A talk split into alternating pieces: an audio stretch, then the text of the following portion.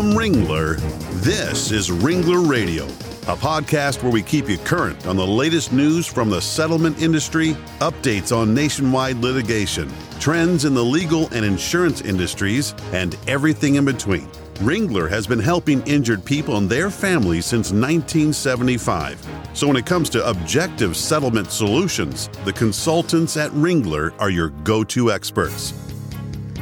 Hello, Ringler Radio fans. Welcome back to the industry leading podcast, Ringler Radio. I'm your host, Matt Ross. There have been some buzz phrases in the media over the past couple of years surrounding the workplace.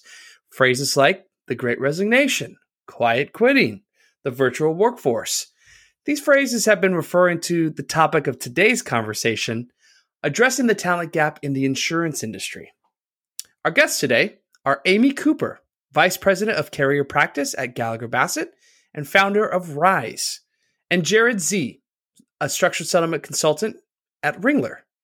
In our discussion, we dive into what has happened to the talent in this insurance industry and some potential solutions to address it. Let's listen in. Ringler Radio fans, I have a treat for you. Today I'm joined by Amy Cooper and Jarrod Zea. Welcome. Thank you for having us. Thank you. Oh, my pleasure. So today we're going to be discussing the changing talent environment in the insurance world. We've all read the stories COVID, the great resignation, quiet quitting. There's a lot of stuff going on in industries across the world, but today we're just going to focus on the insurance bit of it. So, Amy, you started an organization to address some of these challenges and changes that have happened. And I'm hoping you can give our audience a quick background on what RISE is and why you started it. Yeah, uh, my name is Amy Cooper, and I'm the founder of Rise. I also am vice president of carrier practice at Gallagher Bassett. And back in 2017, I just started in the insurance industry and had shown up at a big conference. He had some CEO on stage talking about this talent gap that we are now all experiencing. and I remember just looking around the room, felt like the youngest person by a lot, and was starting to look for a young professionals group. I couldn't find one, so I started one. And that was how Rise got started. And today it's a whole lot more than just a a group of my friends that we were starting to put together. It's a national organization. We have four committees, we have a mentorship program, we have uh, our annual leadership summit, and we also have a strategic planning board that Jarrod is on. And so happy to be talking with him today.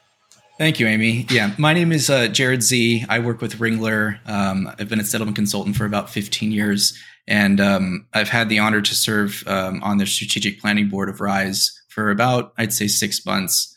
Um, and it's a really amazing organization in terms of giving young insurance professionals the network and the education they need to become successful in the insurance industry. So I'm really excited to talk about it today. Excellent. So, talk about a self starter, Amy. You literally walk into a room. Oh, I don't see anything I like. I'm going to start my own thing. That's fantastic. I'm sure people probably get a ton of inspiration from you about that. So, what what I mean, you, you said Rise has been going since 2017. What's been kind of the big growth that you've seen out of your organization over these past couple of years? Yeah, so initially we started off by kicking off with an award of the top rising stars in the industry, and that still continues today. Um, we have other awards. We have Mentor of the Year. We have a Leadership in Equity and Diversity. We also profile the best internship programs in the industry. Um, but it went from supporting young people in their career to also attracting new talent to insurance. So mm. that's the big, big growth. Um, and our strategic planning board and, and Jarrod play a big part in what our strategy is going forward. We're seeing a, a lot more educational resources come out. We're doing e learning. Um, we also have a TikTok, Instagram channel. you should come follow us on there. Um, and we're also putting together other fun initiatives like scholarships for people to experience conferences if their companies aren't already going to send them. Um, and also scholarships for students too. So there, there's a lot happening. And it's it's really amazing to have one place to go to to to get those kind of internship opportunities listed out all in one spot because a lot of people when getting into this industry it's kind of they don't know where to go who to talk to uh, who to reach out to. And I think Rise really fills that gap for them. And it's also not here, go get this internship. It's we can set you up with a mentor that's going to help you and, and meet with you month after month and talk with you about your concerns, where you want to go from here, how's it going. And so you really don't have to go it alone. Yeah, and and so you know, Jarrod, from the event too, it's a lot about who you know and the mm-hmm. networking. Mm-hmm. And I think something that Rise does very well is it pulls together top executives, C-suite executives in the insurance industry, and mixes that with our new and upcoming talents. I, I think that's also just that. It was really really cool to see all those top level, C, you know, executives be so open and honest with these young professionals at the gala. Um, going was a great time, by the way. It was a wonderful event, and just just seeing these people talk to these executives and see where their career could go was outstanding, and seeing them get excited about it. Yeah, it's really inspiring. I, I think our speed mentoring event was probably the best rated feature. I mean, you just have like there's CEO of Tokio Marine giving you advice on your career. How cool is that? So it's so fantastic that you have this outlet and this opportunity for folks to get together and exchange ideas. And that idea exchange is critical because I know there's a really big challenge in the industry right now.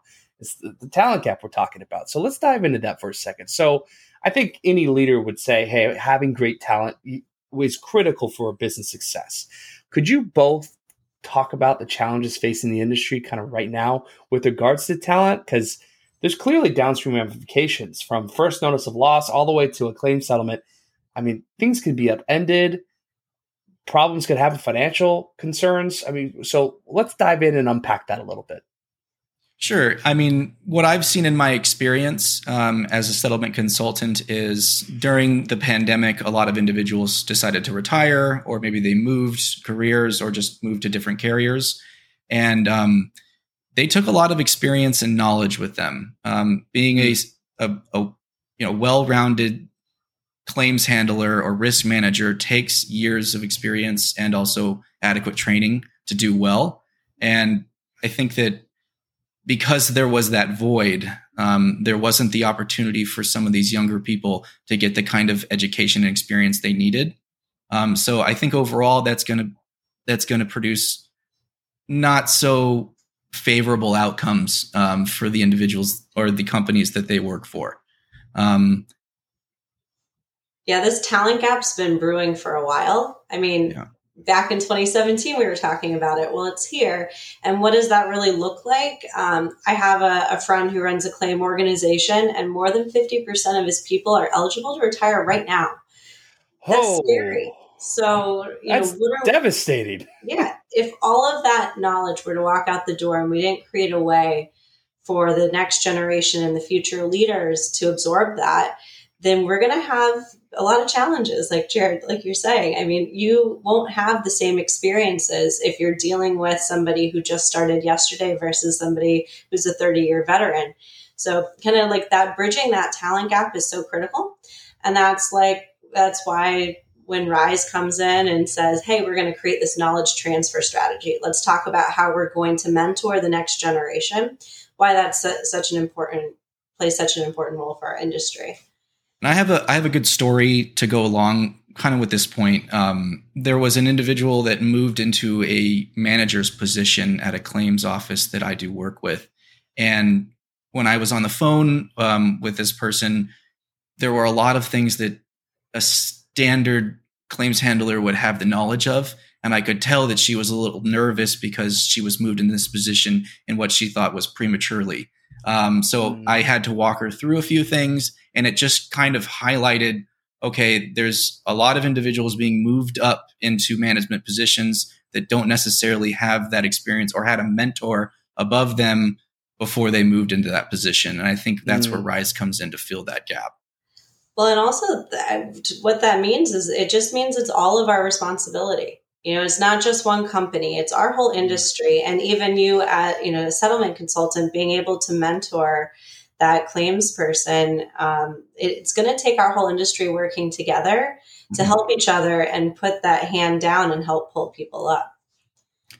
I, you know, and I, rem- I remember talking to some of the more experienced claims handlers and them discussing how the used, the carriers used to have these training programs where they would travel um, to their headquarters and there would be a building next to their headquarters that was just for training. And they would stay a month and they would learn exactly what they were doing and what they needed to do to be successful. And then they would get sent back to their local office and they would they would start their career and they would be successful because they had that foundation. And I feel like we moved away from that um, and and now the carriers are seeing a need to jumpstart that again. Yeah, I think we all felt the effects of everyone moving away from the training program, and mm. we've learned our lesson and we're bringing it back. I know Gallagher Bassett's really brought back the training program strong in the last few years, and several other carriers I talked to as well. Um, there's even some other opportunities out there. I, I know there's one company that does a rotational program for their new hmm. employees. They rotate through different departments. Um, but, you know, we're, we're definitely bringing it back because there's a need. Hmm. There's, uh, I was reading in an article the other day, there's now four generations in the workplace boomers, Gen X, Gen Y, and the new one, Gen Z. Uh, I know everyone offhandedly probably says or refers to the newest generation as those pesky millennials, but they're actually kind of more in mid form in their career, middle management, etc.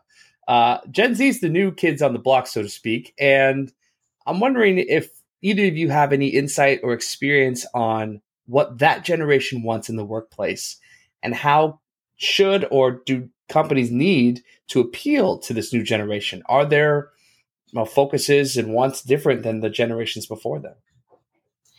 So I, I recently read that by 2025, Gen Z is going to make up 27% of the workforce. So that's more oh. than a quarter of our workforce, and that's you know a year, year and a half away now. Yeah. And one of the things I found most interesting is that while salary is still the number one driver for choosing um, their career, they would actually choose salary less than future or than prior generations and that if given the opportunity between making more but doing something boring or doing something exciting and making a little less it's really a 50-50 so Whoa. it's kind of crazy. Um, and the other things that they value it's they're the most global generation. Imagine that they can just grew up ordering something from across the globe with the click of a button.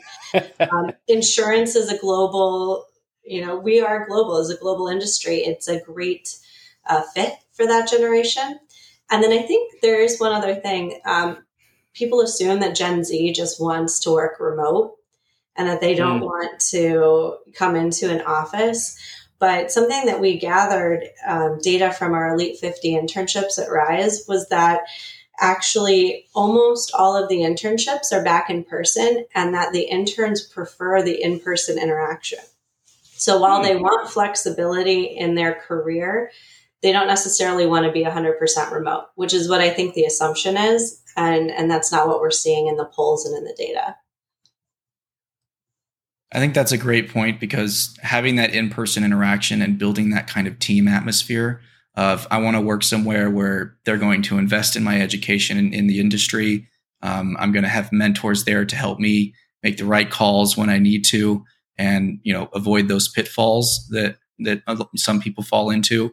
And it's just, I think Gen Z is looking for, yes, they're looking for good work life balance, but they're also looking to make an impact on their community. And I think having um, carriers focus on, we can help you make a difference in other people's lives is important because that'll speak to them.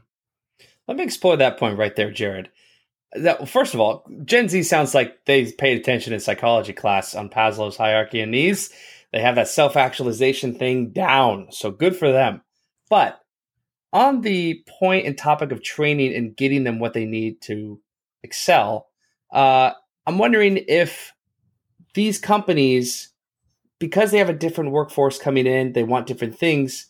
Maybe they see it as, and they want maybe a more global or changing environment as they go through their career, they don't want to necessarily invest so much into the training just because they know that they're going to move or go somewhere else in short term. Uh, is that a good idea? Should companies just give them the minimally viable product of training just so they can get the job done? Or should they have different considerations when they are putting that together? I feel like we're seeing the negative ramifications of that kind of mindset now. Um, hmm. I've, you know, as we mentioned before, you know, the the mentality of having these training centers and everybody that's a new hire to come and spend the time getting the education they need um, that we that carriers have moved away from that and now they're moving back towards it because they don't have the experienced talent pool they need to get the outcomes they want. Yeah, I think that this is a complete like cultural shift of our industry and the mindset around hey, you know, I can't believe that these millennials are just so not loyal. They just job hop. And so mm. now Gen Z is like, they're going to move every couple of years. I can't believe that.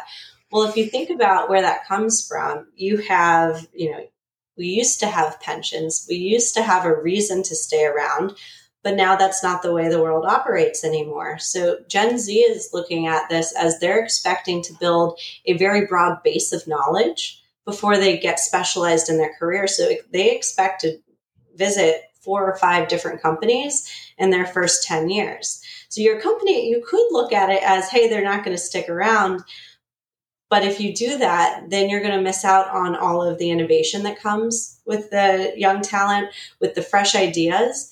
Mm. And if you if you don't hold on to the, those great people for at least their first couple of years, um, you're not going to. I guess you're not going to move as fast as other companies who are embracing bringing in that young, innovative talent. Interesting.